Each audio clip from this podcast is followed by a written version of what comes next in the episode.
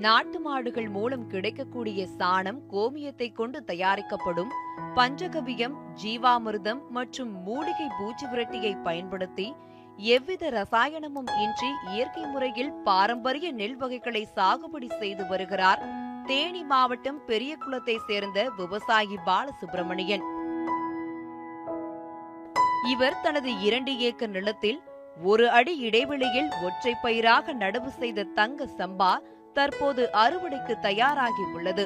வேளாண் துறை மூலமாக தேனி மாவட்ட விவசாயிகள் நாற்பதுக்கும் மேற்பட்டோர் பாலசுப்பிரமணியன் பயிரிட்டு உள்ள நெற்பயிர்களை நேரில் பார்த்து இயற்கை விவசாயம் முறை குறித்து அவரிடம் கேட்டு தெரிந்து கொண்டனர். ஒற்றை நாத்துல தான் வரிசை நடவு போட்டு நட்டுருக்கிறாரு. அந்த ஒற்றை நடவுல பாத்தீங்கன்னா ஒரு பத்து பதினஞ்சு சிம்புக்கு மேல அடிச்சிருக்குது. கருது வந்து நல்லா தரமா இருக்குது. நல்லா வளர்த்தியா இருக்குது. அதை பார்க்குறம்போதே நம்மளுக்கு வந்து நான் குழந்தையா இருக்கிற காலத்தை நோக்கி போயிட்டேன்.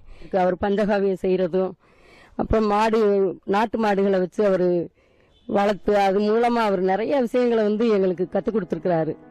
இயற்கை விவசாய முறையில் சாகுபடி செய்யப்படும் மாப்பிள்ளை சம்பா கருப்பு கவுனி உள்ளிட்ட பாரம்பரிய நெல்லை அரிசியாக்கி அமெரிக்காவின் டெட்ராய்ட் நகருக்கு அனுப்பி பாலசுப்பிரமணியன் விற்பனை செய்கிறார்.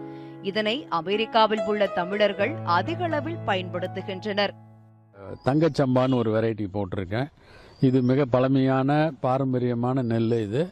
பஞ்சகவ்யம் மீன் அமிலம் இதெல்லாம் உபயோகப்படுத்தி பாசன வழியாகவும் வந்து தெளிப்பான் மூலியமாகவும் அதை தவிர வேறு எந்த விதமான ரசாயன உரமே போடல.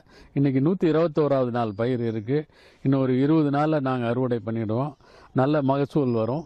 இடுபொருட்கள் வந்து என்னுடைய சொந்த விபத்தில் இருந்து தான் வருது விலைக்கே வாங்கினதில்லை. இதை வந்து நான் நெல்லை வந்து அரிசியாக்கி நானே அரிசியாகவும் விற்பேன் விதை நெல்லாகவும் விற்கிறது உண்டு.